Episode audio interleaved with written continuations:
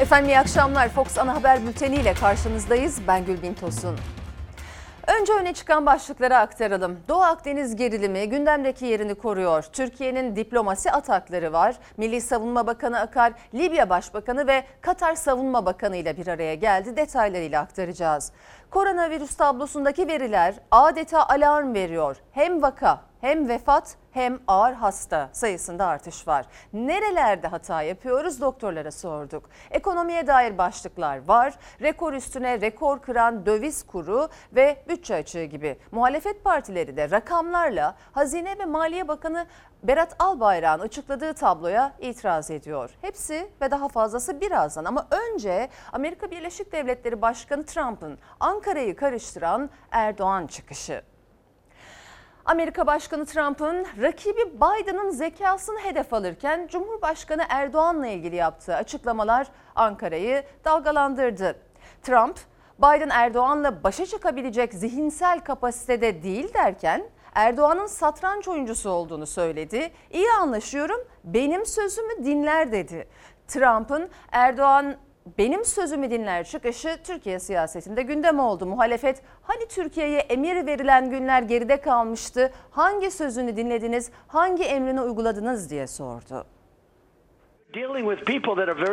Çok zeki insanlarla uğraşıyorsunuz. Bu ülkelerin dünya çapında satranç oyuncusu liderleri var. Onları tanıyorum. Hepsiyle çok iyi anlaşıyoruz. Mesela Türkiye'nin Cumhurbaşkanı Erdoğan. Joe Biden'ın sözlerinin yarattığı fırtına dinmeden bu kez de ABD Başkanı Trump konuştu. Rakibi Biden hedef alırken Cumhurbaşkanı Erdoğan'ı övdü. Onu usta bir satranç oyuncusuna benzetti. Ama bir sözü vardı ki çok dikkat çekti. Erdoğan sözümü dinler ifadesi. They call me up. They need help with Turkey. Türkiye konusunda yardım istediklerinde beni arıyorlar. Geçen hafta dünya liderleri benden Erdoğan'ı aramamı rica etti. Neden diye sordum. Dediler ki o bir tek seni dinler. Bizi dinlemiyor. ABD'de gündem başkanlık seçimi ama dillerde Türkiye ve Erdoğan var. Trump rakibi Biden için Erdoğan'la başa çıkacak zihinsel kapasitesi yok dedi. Dünya liderleri Erdoğan'la konuşmam, yardımcı olmam için beni ararlar. O da benim sözümü dinler ifadesi Ankara'da ses getirdi. Muhalefet bu sözleri hedefe koydu. Türkiye'nin Cumhurbaşkanlığı koltuğu Amerika Birleşik Devletleri başkanlık seçimlerine meze oluyor.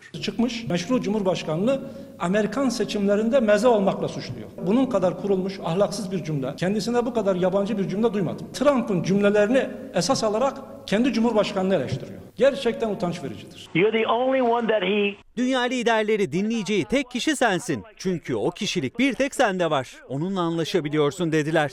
Ve biliyor musunuz bunu herkesin ortasında söylemek istemiyorum ama bu doğru. Ben onunla anlaşabiliyorum. Beni dinliyor. Bu sözler de en az Biden'ın sözleri kadar utanç verici ve onur kırıcıdır. Biden'ın sözlerinden sonra aslan kesilenler Trump'ın itirafından sonra suspus. Ne diyor Trump? Erdoğan benim sözümü dinliyor. Hani Türkiye'ye emir verilen günler geride kalmıştı? Muhalefet Trump'tan gelen sözler sonrası iktidara seslendi. Sözümü dinler ifadesi için itiraf diyen muhalefet açıklama istedi. Hazmedilemez, onur kırıcı sözler dedi. Bunun adını dünyanın önde gelen diktatörler arasında zikredip kendisi bir tek beni dinler diye caka satıyor. Biz bunları hazmedemeyiz. Sineye çekemeyiz. Türkiye yönetecek kişinin Amerika Birleşik Devletleri başkanlarının ya da başkan adaylarının övgü ve yergilerine göre yol haritası tanzim etmeye kalkışmasıdır asıl onur kırıcı olan. Burada istifadeye açık bir devlet başkanı görüntüsü sergilemesidir Türk milletinin yüreğini inciten ve şerefini zedeleyen. Trump'ın hangi sözünü dinlediniz? Hangi emrini uyguladınız? Açıklayın da bu millet öğrensin. Trump'ın sözlerinin yankısı büyük oldu Ankara'da. Amerika'nın başkan adaylarının yarışı sadece orayla sınırlı kalmadı, iç siyaseti de ısıttı.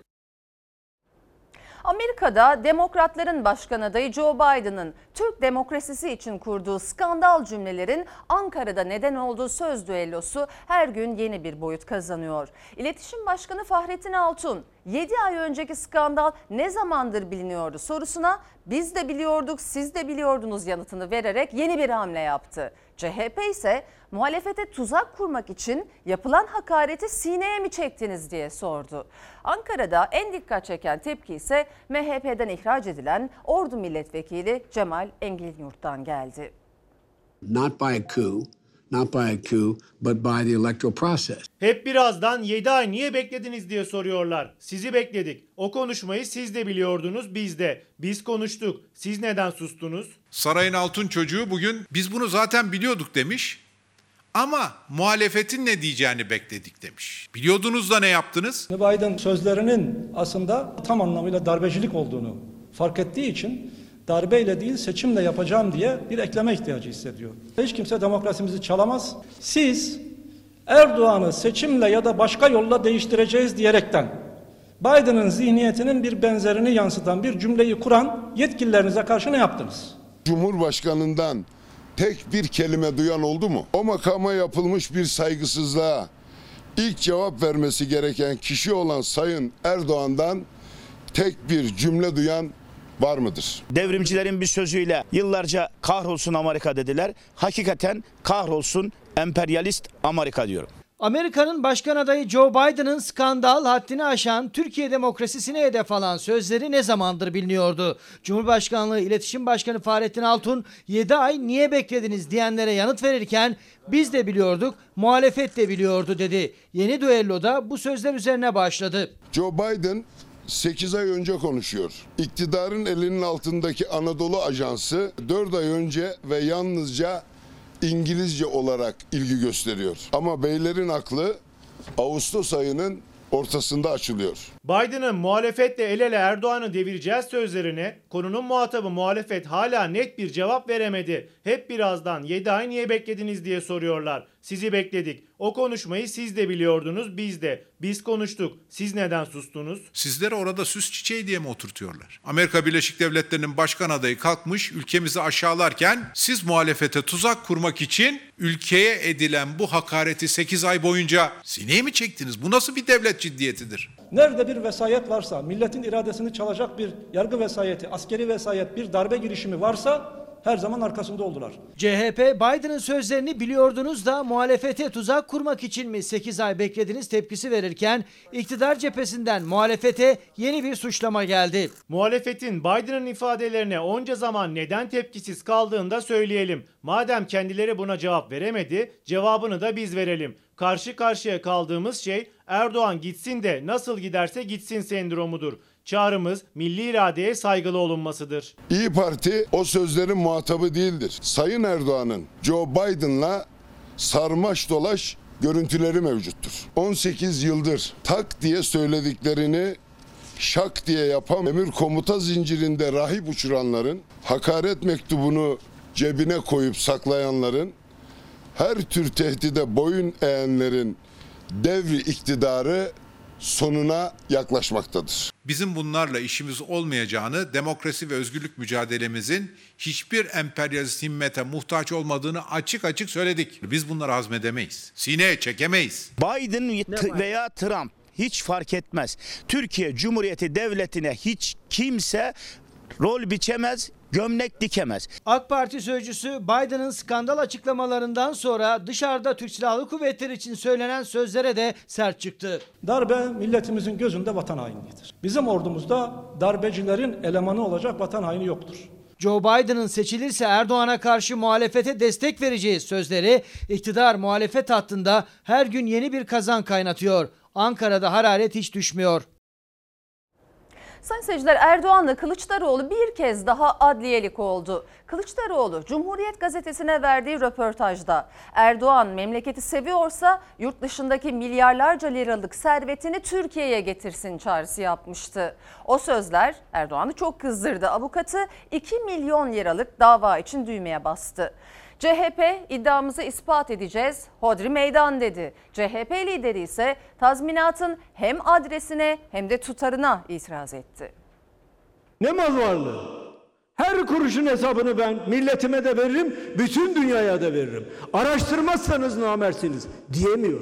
Erdoğan ailesi memleketi seviyorsa yurt dışındaki servetini Türkiye'ye getirsin. Milyarlarca paraları var. CHP Genel Başkanı Kemal Kılıçdaroğlu, Cumhurbaşkanı Erdoğan'ın yurt dışında milyarlarca serveti var dedi. Erdoğan'ın avukatı 2 milyon liralık manevi tazminat davası açıldığını duyurdu. Bu miktar Erdoğan'ın bugüne kadar Kılıçdaroğlu'na açtığı davalar içinde istenilen en yüksek tazminattı. Bir kere daha bu yalan ve iftiraları için mahkemeye gidip müvekkil Türkiye Cumhuriyeti Cumhurbaşkanı Sayın Recep Tayyip Erdoğan ve aile bireyleri adına 2 milyon liralık manevi tazminat davası açıyoruz. Duran uçan yürüyen saraylarda keyif süren saray sosyetesi Sayın Genel Başkanımızın kendisinin ve ailesinin mal varlığı hakkında konuşmasına bozulmuş. Eğer bu dava kabul edilirse mahkemenin 2 milyon Türk lirasının sarayın kibirli kişisinde bir zenginleşme yaratmayacağını kabul ettiği anlamına gelir. Paralar deseniz orada, dolarlar deseniz orada, avrolar deseniz orada. ABD Kongresi mal varlığını araştırırım dediğinde gıkı çıkmayan Erdoğan ben paraları yurda getir dediğimde 2 milyon liralık tazminat davası açmış.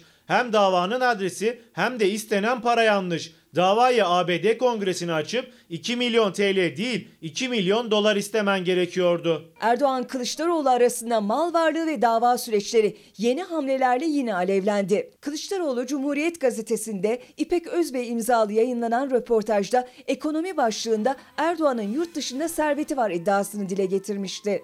Erdoğan'dan 2 milyon liralık tazminat hamlesi bunun üzerine geldi. Hiçbir devletin şantajına muhatap olmamak için kendinize, yandaşlarınıza, vakıflarınıza ait yurt dışındaki mal varlıklarınızı, gökdelenlerinizi, çiftliklerinizi satın, paraları yurda getirin diyoruz. Cumhurbaşkanı Erdoğan ve aile bireylerinin yurt dışında herhangi bir parası bulunmamaktadır. Yine hiçbir asılsız iddiasını ispat edemeyecektir. Lakin çamur at izi kalsın taktiğine de devam edecektir. Sayın Erdoğan ve yakınlarının yurt dışında ciddi sermaye birikimlerinin olduğunu ispatlayacağız. Hodri meydan diyorum. Erdoğan'ın 2 milyon liralık dava hamlesinden sonra Kılıçdaroğlu sosyal medyada yaptığı paylaşımla Amerika'ya atıf yaptı. Davanın adresi de istenen paranın cinsi de yanlış dedi. Amerika Birleşik Devletleri Kongresi mal varlığını soruştururum deyince suspus oluyor. Başlattığı sınır ötesi harekatı durduruveriyor. Mal varlığı soruşturması ülke çıkarlarının önüne geçiyor. 2 milyon liralık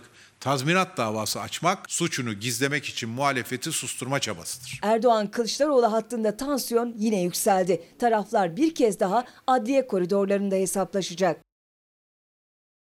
Türkiye, Doğu Akdeniz'deki gerilimin ardından diplomasi alanında da önemli adımlar attı. Milli Savunma Bakanı Hulusi Akar, Libya ziyaretinde önemli mesajlar verdi. Akar, Mısır'la Yunanistan arasındaki anlaşmanın hiçbir hükmü yok dedi. Yunanistan'ı da uyarıyoruz.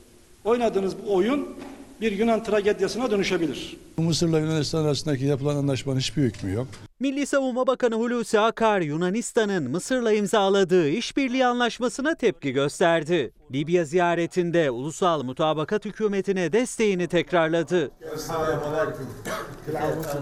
Libya'nın bütünlüğü için, Libya'nın güvenliği için, Libya halkının refahı için elimizden gelen gayreti göstermeyi sürdüreceğiz. Ankara'nın hamleleriyle köşeye sıkışan Yunanistan, uluslararası hukuku içe saydı. Mısır'la deniz yetki alanları anlaşması imzaladı. Doğu Akdeniz'deki haklarını korumakta kararlı olan Türkiye, Mısır Meclisi'nin anlaşmayı onaylamasına anında yanıt verdi. Yunanistan burada tamamen yanlış bir oyun peşinde koşuyor ve boyunu aşan işler yapıyor.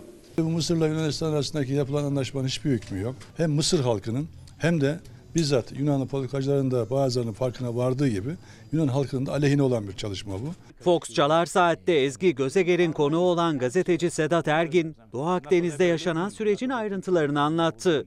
Ergin, diplomasinin işletilmesi gerektiğini savundu. Yani bugün Türkiye resmi politikası bu değil. Ben de resmi politikaya e, ters düşen bir şey söyleyeceğim ama Türkiye'nin ne yapıp yapıp Mısır'la ve İsrail'le diyalog kanallarının Türkiye'nin Açması açık lazım. olması gerekiyor. Türkiye, Libya'da ulusal mutabakat hükümetine desteğini sürdürüyor. Cumhurbaşkanlığı Sözcüsü İbrahim Kalın, El Cezire televizyonuna konuştu. Siyasi çözüme inandıklarını söyledi. Milli Savunma Bakanı Hulusi Akar da Libya'nın başkenti Trablus'taydı. Karşı taraftakilerin de ne yaptığını herkes görüyor. Özellikle bu Taruna'daki toplu mezarların neler olduğunu, ne anlama geldiğini herkesin e, bilmesi gerekiyor.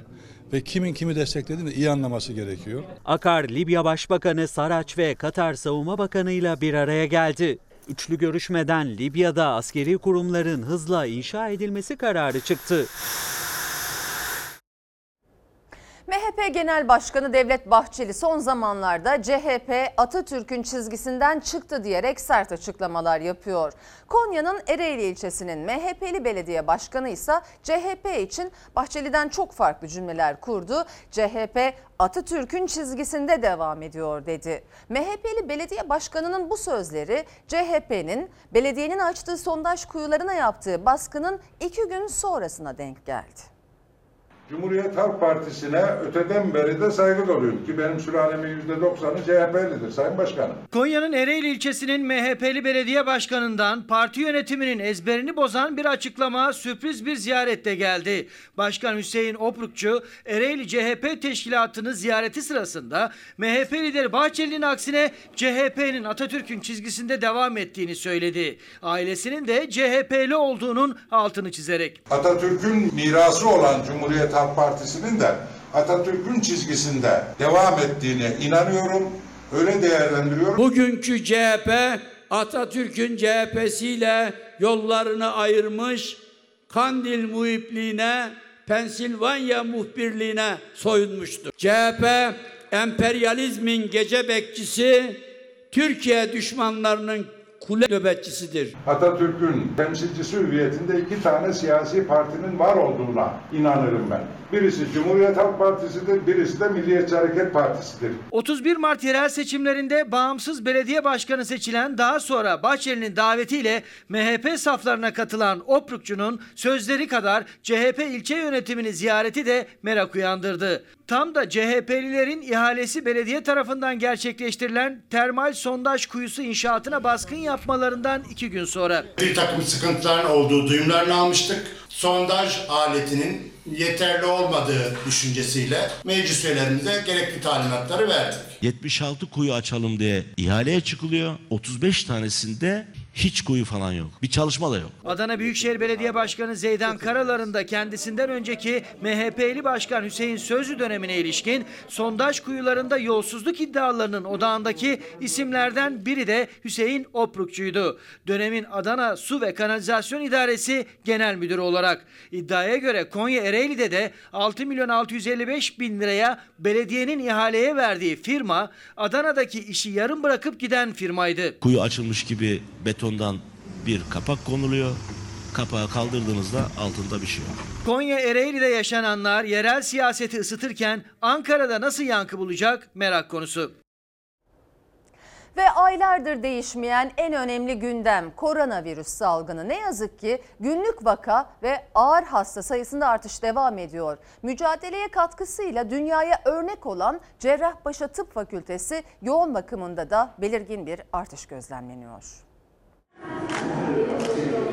Virüsün halen bulaşıcılığı da öldürücülüğü de devam ediyor. Yoğun bakımlardaki bir artışı biz de gözlemliyoruz ama Anadolu'daki illerde sanki artışın daha fazla olduğu Sağlık Bakanlığı'nın verilerinden de anlaşılıyor. Bizim İstanbul'da iki ay önce yaşadığımız yoğunluğu Anadolu'daki bazı iller sanki yeni yaşıyor gibi. İstanbul'daki yoğunluk azalmadığı gibi diğer illerde de vakalar günden güne artıyor. Üstelik Sağlık Bakanlığı'nın son tablosuna göre sadece yeni hasta sayısı da değil, hayatını kaybedenlerde de ağır hastalarda da artış var. Yaşam mücadelesi verenlerin sayısı 24 saatte 679'dan 686'ya yükseldi. Sağlık Bakanı Fahrettin Koca'ya göre ağır hasta sayısındaki bu artışın sebebi virüsün hızla yayılması. Aktif hasta sayısı 12.575. Yeni hastaların büyük kısmı kolay iyileşebiliyor.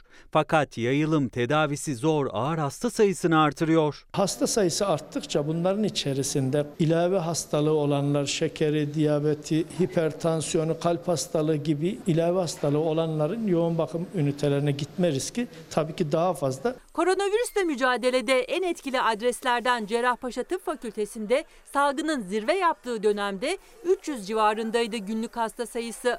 Tedbirlerle o sayı 30'lara inmişti. Normalleşmeyle yeniden yükselmeye başladı. Tıp Fakültesinin dekanı Profesör Doktor Sait Gönen'e göre son iki haftada özellikle yoğun bakımdaki artış iyice belirginleşti. Yoğun bakımdaki hastalarımız da 5-6 civarındaydı ama son 10-15 gündür yoğun bakımlarda da belirgin bir artışı biz de gözlemlemekteyiz. Şu anda yeni normali her şey normalle geldi gibi algılanmış olabilir. 10 gün önce 14 gün önce bir kurban bayramı, kurban bayramındaki yoğunluk, halkımızın birbiriyle temasının artması, kurban yerleri filan bundan herhalde sorumlu diye düşünüyorum. Bir rehavet uyarısı da Rize İl Sağlık Müdürlüğü'nden geldi. Yapılan açıklamada riskin hiç olmadığı kadar büyüdüğüne dikkat çekildi. Rehavetimizin sebebinde halen bana bir şey olmaz, bana bulaşmaz. Bulaşsa da bir şey yapmıyor gibi aslında içi boş, gerçekten uzak, fikir çağrışımları yatmaktadır. Oysa hele de şu an virüs hiç olmadığı kadar yakınımızdadır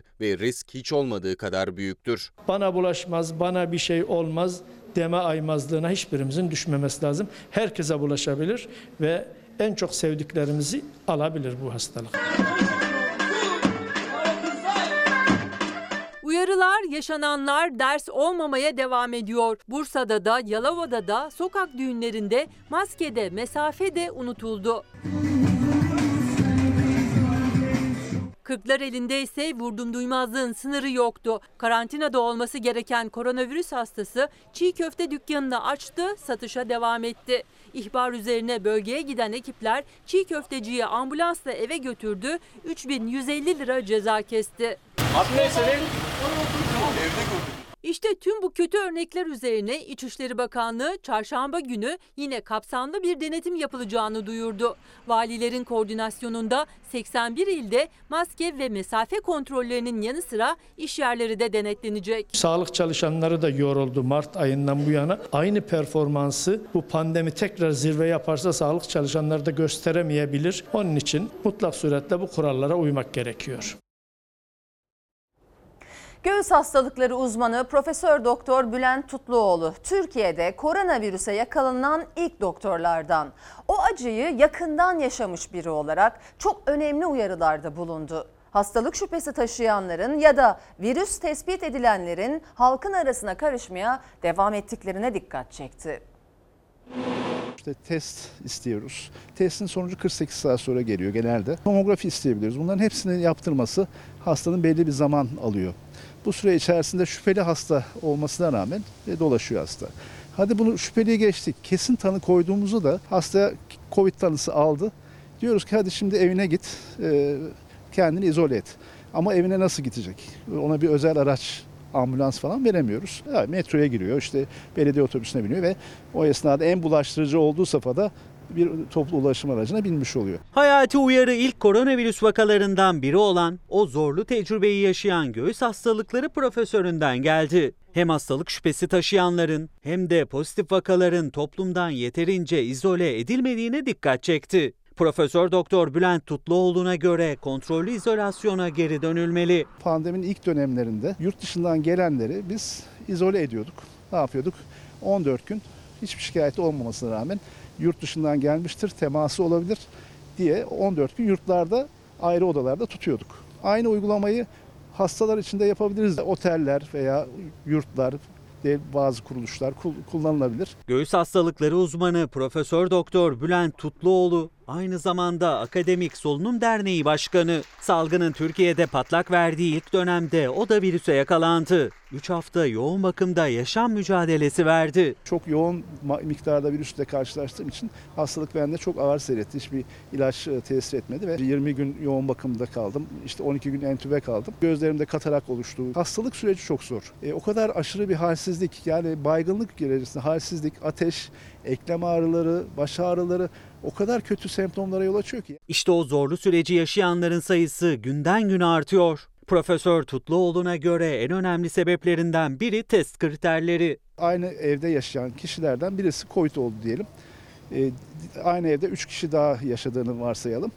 O 3 kişi de eğer ki herhangi bir belirti yoksa kesinlikle test yapılmıyor. Sessiz COVID olabilir. Israrla talep etmelerine rağmen özellikle temaslardan başlayarak yaygın olarak testi yapmamız lazım. Üstelik yeterince test yapılmadığı gibi teşhisten sonra çoğu hasta hastanede tedavi edilmiyor. Tutluoğlu bu durumunda virüsün yayılmasında etkili olduğu görüşünde. Yoğun bakım yatağı sıkıntıları bazı illerde gene var.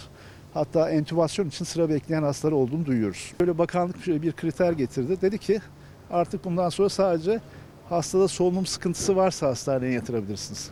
Bu ne demek? E, çoğu hasta ayaktan tedavi edilecek demek. Yatıramıyoruz hastaneye çünkü kriterler ağırlaştırıldı.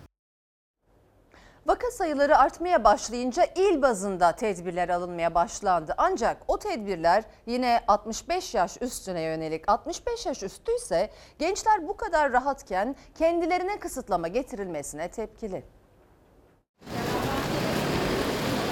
Gençlerimiz hele görüyorum ben yani hiç mantıksız bir şekilde ağızları yarım bir şekilde ya burunlarını kapatmıyorlar. Ya- Yazık günah diyorum. Bizler sizin yüzünüzden biz ceza altına giriyoruz, teminat altına giriyoruz. Koronavirüste bir buçuk ay öncesinin yüksek vaka sayılarına yeniden dönüldü. Alarm seviyesi yükselince 22 ilde 65 yaş üstüne ek tedbirler getirildi. Uzun süre evde kapalı kalan, salgının başından bu yana en büyük sıkıntıyı çeken 65 yaş üstündekilerse özellikle gençlere tepkili. Gençler daha çok taşıyorlar, e, dikkat etmiyorlar. Şimdi iki tane hanım gördüm. Bir tanesi hapşırdı ve ağzında maske yoktu. 65 yaş üstü daha dikkatli.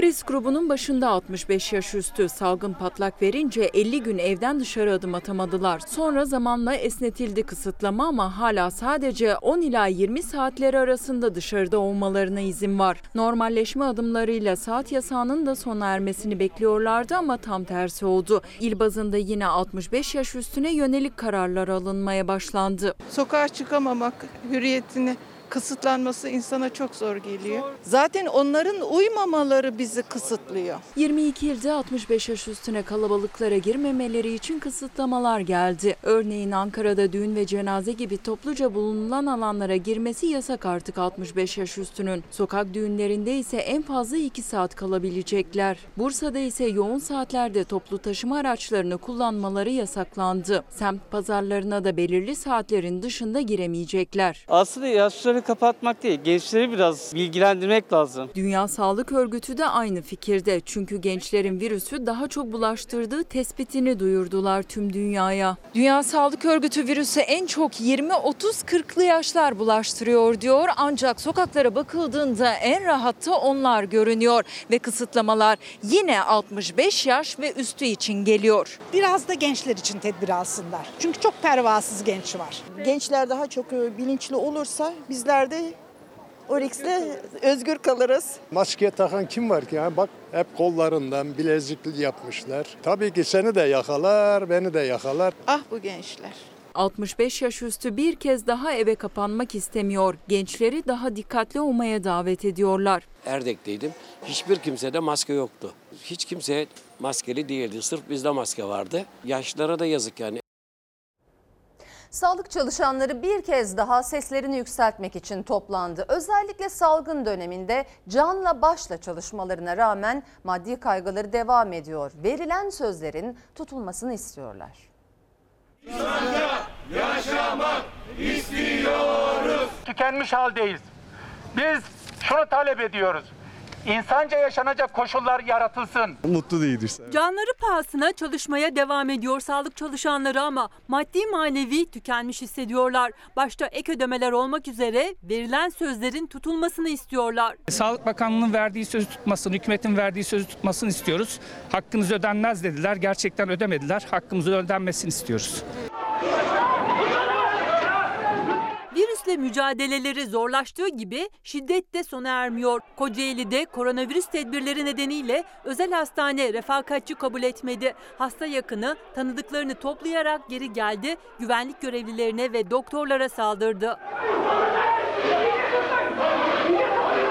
Uğradıkları şiddet, yoğun ve stresli çalışma koşulları sağlık personeli arkadaşlarımızın sahadan ayrılmasına neden oluyor. Büyük oranda emekliliği tercih eden arkadaşlarımızın yanında istifa ederek farklı alanlara yönelenler oldu. Pandemi sürecinde en büyük özveriyi sağlık çalışanları gösterdi. Ancak emeklerinin karşılığını alamadılar. Bu yüzden de ya emekliliklerini istiyorlar ya da istifa ediyorlar. İşte bütün bunları dile getirmek için bir araya geldiler. 30 yıllık hemşireyim ben. Temmuz ayında yatan maaşım 3560 lira. Ee, Bu Ağustos 15'te yatan maaşım 3440 lira. Direkt zengin kabul edilip vergi dilimine giriyoruz. Çalışırken de emekliliğimizde de insanca yaşayabilecek bir ücret istiyoruz. Hakkınız ödenmez dediler, ödemediler. Emekli olunca da bu maaş eee, daha da aşağı düşüyor ve biz sağlık çalışanları emekli olmaktan korkuyoruz. Hem bugünlerinden hem de emekliliklerinden endişeli sağlıkçılar maddi kaygı duymadan görev yapabilmeyi talep ediyorlar. Bizim kendi vaat edilen işte ücretlerimizin artırılmasını, işte bir takım kesintilerin işte olmamasını istiyoruz. Biz halkımıza hizmet vermekten imtina etmiyoruz. En zor koşullarda da vereceğiz ama sağlık çalışanlarının ekonomik durumlarının düzeltilmesi istiyoruz. Dünya Covid-19 ile mücadele ediyor. Kendi ülkesindeki sayıları görmezden gelen Amerika Birleşik Devletleri Başkanı Trump ise dikkatleri başka yöne çekmek için elinden geleni yapıyor. Trump son olarak salgında başarılı bir mücadele sergileyen Yeni Zelanda'yı hedef aldı. Tepki gecikmedi.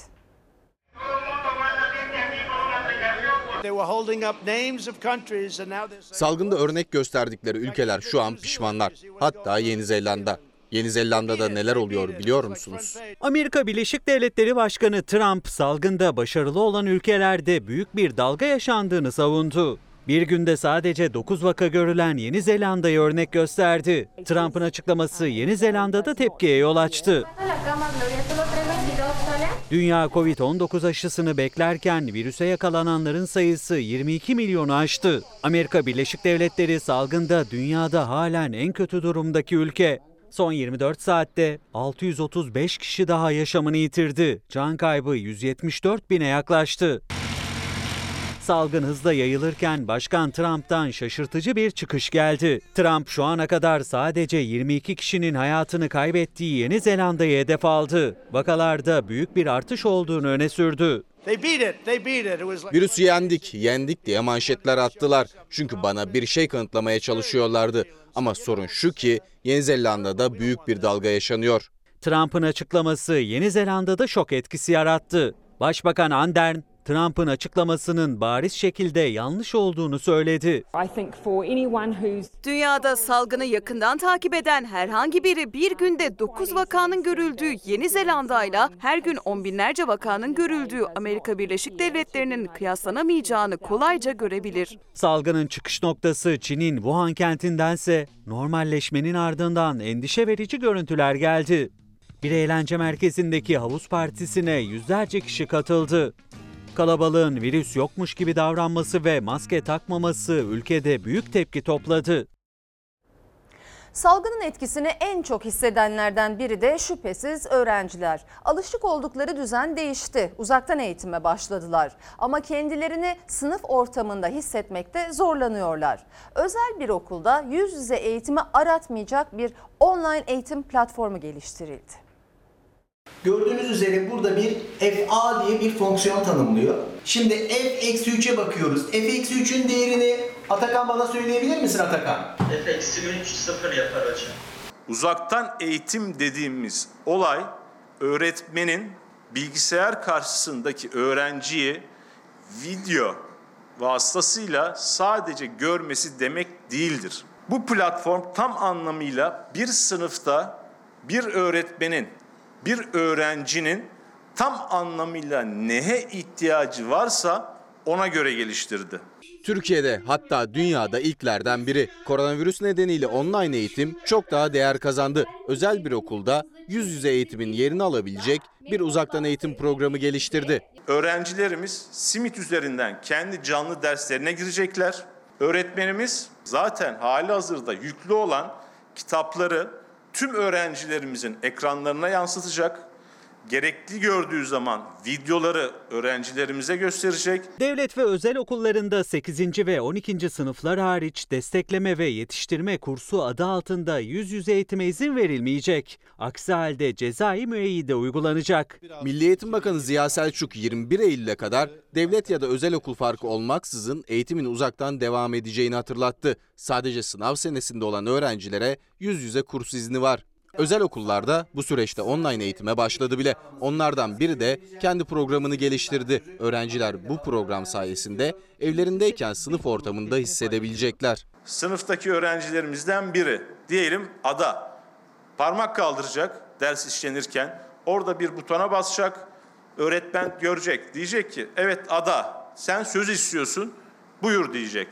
Ada da diyecek ki hocam ben şunu anlattın ama tam anlayamadım diyecek.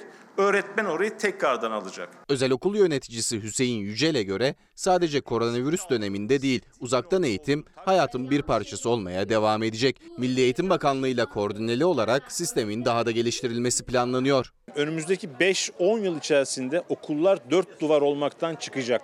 İlk etapta 75 bin 100 bin kişiye kadar kullanabiliyoruz. Ama gönül isterdi ki, gönül ister ki bakanlığımızla da zaten görüşmeler yapacağız. Bu programımızı tanıtacağız. Eğer altyapı sağlanırsa, serverlar sağlanabilirse bunu kademeli olarak belki ilk önce 500 bine sonra 1 milyona çünkü bakanlık dediğimiz zaman orada bir 15 milyon, 15 milyon öğrenciden bahsediyoruz. Şimdi sizlere 5 soruluk testimi paylaşıyorum. Hazine ve Maliye Bakanı Berat Albayrak'ın dövizin artışı ile ilgili endişelere cevap verirken dolarla mı maaş alıyorsunuz, dolarla borcunuz mu var sözlerinin yankısı sürüyor. Gelecek Partisi bir video klip hazırladı ve bakana oturduğunuz koltuğun yani kamunun 110 milyar dolar borcu var diyerek cevap verdi. Dolar ve borç düellosu büyüdü. Dolarla mı maaş alıyorsunuz? Hayır. Dolar borcunuz mu var? Yok. Dolarla bir işiniz var mı? Dolar 1 lira arttığında vatandaşın cebinden 500 milyar lira çıkıyor. Bugün kur çıkar, yarın iner. Yarın çıkar, öbür gün iner. Ekonomi ve kriz yönetimi konusunda sabıkası kabarık olup Türkiye'ye karanlık günler yaşatanlar, bugün borçluluk üzerinden ortaya koydukları yalanlarla kendilerince yıpratma politikası izliyor. Rekor üstüne rekor kırarak artan döviz kuru için dolarla mı maaş alıyorsunuz, dolar borcunuz mu var diye sormuştu Bakan Albayrak. Muhalefetten hem sözlü hem görüntülü cevaplar peş peşe geldi. Sevgili okur, bu videoyu hazırlamaya karar verdiğimizde dolar 7.20 lira. Kurgusunu bitirdiğimizde 7.30 lira. Yayınladığımız dakikadaysa 7.39 lira oldu. Bu arada dolar borcumuz olmadıysa külliyen yalan. Dolar borcunuz mu var? Dolarla bir işiniz var mı? Evet sevgili bakan. Dolar borcumuz var. Oturduğunuz bakanlık koltuğu yani kamunun döviz borcu 110 milyar dolar. Türkiye'de hane halkı borçluluğunda kişi başına düşen borç miktarı 1291 dolardır. Kamu borçluluğundaysa Türkiye'nin rakamları dünya ortalamasının üçte biri. Dolardaki her kuruş artışın Türk milletine milyarlarca liralık yük getirdiği gerçeğini görmek istemeyenlerin yapacağı iş değildir Türkiye'yi yönetmek. Kısım akrabayla, dünürle, damatla yönetilebilecek sıradan bir ülke hiç değildir. Gelecek Partisi Bakan'ın açıklamalarının da yer aldığı bir klip yayınladı. Sosyal medyadan yapılan paylaşımda döviz kurundaki hızlı artışa da atıf vardı. Sadece kur tartışması yok gündemde. Bütçe açığı da sıcak başlık. Geçen yılın tamamında 125 milyar lira olan bütçe açığı bu yılın sadece ilk 7 ayında 139 milyar liraya çıkmış. Bütçede zor günler bizi bekliyor. Bütçeyi revize edin dedik etmediler.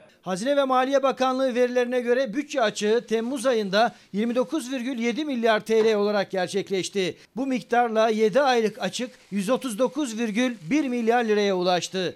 Böylece 2020 yılının tamamı için hedeflenen 138,9 milyar liralık bütçe açığı 7 ayda gerçekleşti. Kamu bütçesindeki açık 68 milyar liradan 155 milyar liraya çıktı. Bütçenin artık faiz bütçesi olduğunu görüyoruz. Döviz kuru, bütçe açığı, ekonomi siyaseti konuşturuyor.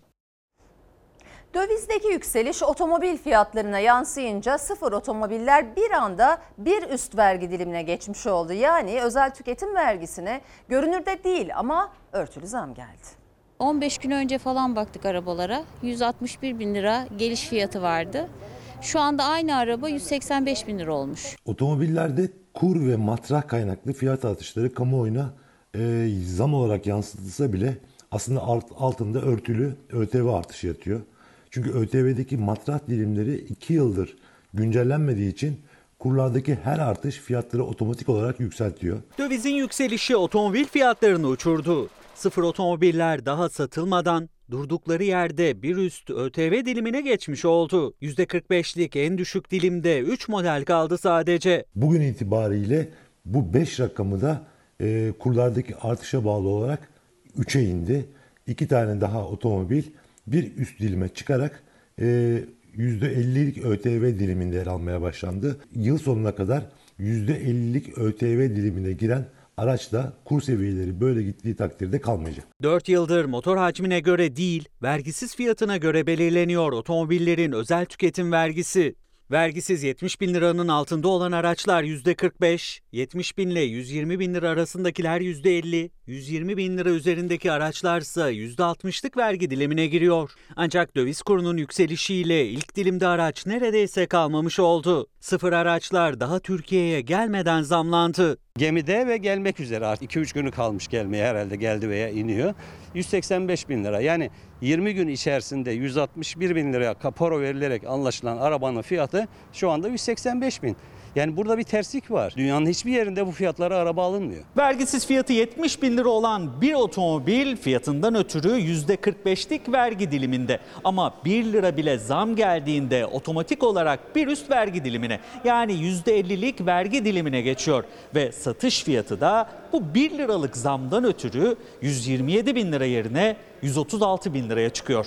Zam ne kadar fazla olursa tüketiciye yansıması da bir o kadar fazla oluyor. Zam kurlardan kaynaklanıyor. Vergi sisteminden kaynaklanıyor. Matrahların en kısa zamanda en az %30 arttırılması gerekiyor. Vergide limitlerin yeniden düzenlenmesi gerektiğini söyledi otomotiv yazarı Emre Özpeynirci. Hem araçların fiyatının hem de ÖTV'nin yükselmesiyle bu çifte zamdan en karlı çıkansa devletin kasası. ÖTV gelirlerinin Temmuz ayında %712 arttığını ve 5 milyar liraya yakın bir ÖTV geliri topladığını görüyoruz. Yani otomobil fiyatlarının ve vergilerin artmasında en kazançlı e, kesim devlet oluyor. Otomobil firması yetkilisi Ergin Atilla'ya göre ise böyle giderse kredi kampanyasıyla bir süreliğine canlanan sektörü zor günler bekliyor. Çünkü hem taşıt kredilerinin faizi günden güne artıyor hem de otomobillerin fiyatı. Vergiler evet bunlar bizim belimizi büküyor. Geçen hafta yapılan yeni düzenleme ile yeni faiz oranlarıyla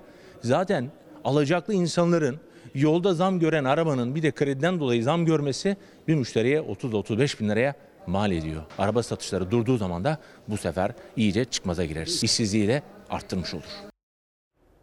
Sayın seyirciler bugüne ait koronavirüs tablosu açıklandı. Hemen sizlerle paylaşalım raka- verileri 18 Ağustos 2020. Bugünkü test sayımız 82.318. Bugüne kadar yapılan en yüksek sayıda test sayısı. Ee, bugünkü hasta sayımız 1263. Birazdan karşılaştırmalı da göreceğiz. Dünkü verileri de göreceğiz. Vefat sayımız 20. Bugün iyileşen sayımız 942. Hemen toplam test sayısı 5.882.406'ya ulaştı. Toplam hasta sayımız 251.805 oldu. Toplam vefat sayısı 6.016. Hastalarda zatüre oranı %7,5, ağır hasta sayısı 703, toplam iyileşen hasta sayımız 232.913. Hemen şimdi diğer e, tabloyu da görelim. 17 Ağustos ve 18 Ağustos'u birlikte göreceğiz. Ve en azından ağır hasta e, ve e, bugün iyileşen hasta sayısı, yeni vaka sayısı bunları karşılaştırabileceğiz derken arka, heh, şu anda geldi. E, bugünkü hasta sayısı efendim 1263. Düne göre yükseliş var. Dün 1233'müş. Dün vefat sayımız 22 iken e, bugün neyse ki vefat sayımız 20. E, ağır hastalara bakalım. Dün 686 ağır hastamız varken bugün ne yazık ki dediğimiz gibi yine yükseliş devam etmiş. 703'e yükselmiş. Hemen Bakan Koca'nın mesajını da sizlerle paylaşayım. Bu tabloda her gün açıklanan koronavirüs test sonuçları ortalama 10 gün önceki bulaşmaları gösteriyor. Sonuçlara göre ortalama 10 gün önce virüs tedbirlere uyulmayan ortamlarda 1263 kişiye daha bulaştı. Kararlı olursak virüse bu gücü tanımayabiliriz diyor Fahrettin Koca. Devam ediyoruz. Ankara Büyükşehir Belediyesi Başkanı Mansur Yavaş'ın seçim vaatlerinden biri olan ve en büyük projem dediği sözleşmeli üreticilikte hasat başladı. Ürünlerin tamamı Ankaralı ihtiyaç sahibi ailelere dağıtılacak. Netto 5280 kilo. Allah bereket versin.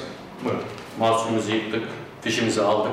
Bundan sonra Ankara Belediyesi Nallıhan'dan, Beypazarı'ndan, çubuğuna, kaleciğine, haymanasına, balasına kadar sözleşmeli üreticilik yaptırmak suretiyle bütün alımları onlardan yapacağız. 17 senedir çiftçilik yapıyorum. Açıkçası kazanmıyorduk. Kafa kafaya çıkıyorduk, zarar ediyorduk. Mahsulümüz para yapmıyordu. İlk defa yüzümüz güldü. Verimler de güzeldi bu sene. Ekiyor, biçiyor, topluyor ama bir yıl öncesine göre farklı ve umutlu bir üretim yapıyor artık Ankaralı 1015 çiftçi. Ankara Büyükşehir Belediyesi Başkanı Mansur Yavaş'ın seçim vaadi olan en büyük projem diyerek 4 ay önce başlattığı sözleşmeli üreticilikte hasat başladı. Ankara Büyükşehir Belediye'miz sözleşmeli nohut tohumu verdi. Biz bu nohutları ektik. Şimdi hasadını yapıyoruz. İnşallah nohutlarımızı götürüp teslim edeceğiz. Daha önce yaklaşık 40 bin ihtiyaç sahibi aileye kendi tarlasından topladığı meyve sebze dağıtarak destek olan Ankara Büyükşehir Belediyesi şimdi de dağıtacağı bakliyatla destek olacak kurulacak sofralara. 20 bin dönümlük bir alanda ekim gerçekleşti. Çiftçimize 400 bin kilogram